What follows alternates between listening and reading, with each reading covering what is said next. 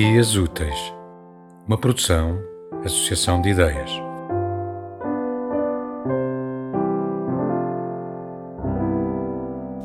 Crimes Exemplares, de Max Aub. Se não durmo pelo menos 8 horas, sou um homem perdido. E tinha que me levantar às 7. Já eram 2 da manhã e eles não se iam embora, refastelados nas poltronas, felizes. E Deus sabe que só os convidei para jantar por não poder evitá-lo.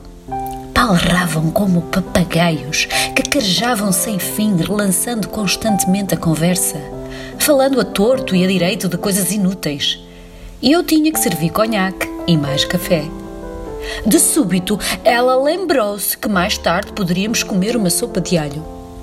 A minha cozinheira tem muita fama. Eu não podia mais. Convidei-os para jantar porque não podia deixar de o fazer, porque sou uma pessoa bem educada. Tinham chegado mais ou menos às 9h30. Já eram 2 da manhã e não pareciam nada dispostos a irem-se embora. Não conseguia tirar da cabeça o relógio, porque não podia olhar para ele, pois acima de tudo está a boa educação. Tinha que me levantar às 7 horas e se não durmo pelo menos 8 horas, ando em frangalhos o dia todo. Ainda por cima, a conversa deles não me interessava nada, absolutamente nada. É verdade que poderia ter tomado uma atitude grosseira e de uma maneira ou de outra dizer-lhes que se fossem embora. Mas não está no meu feitio. A minha mãe, que enviou muito cedo, incutiu-me os melhores princípios.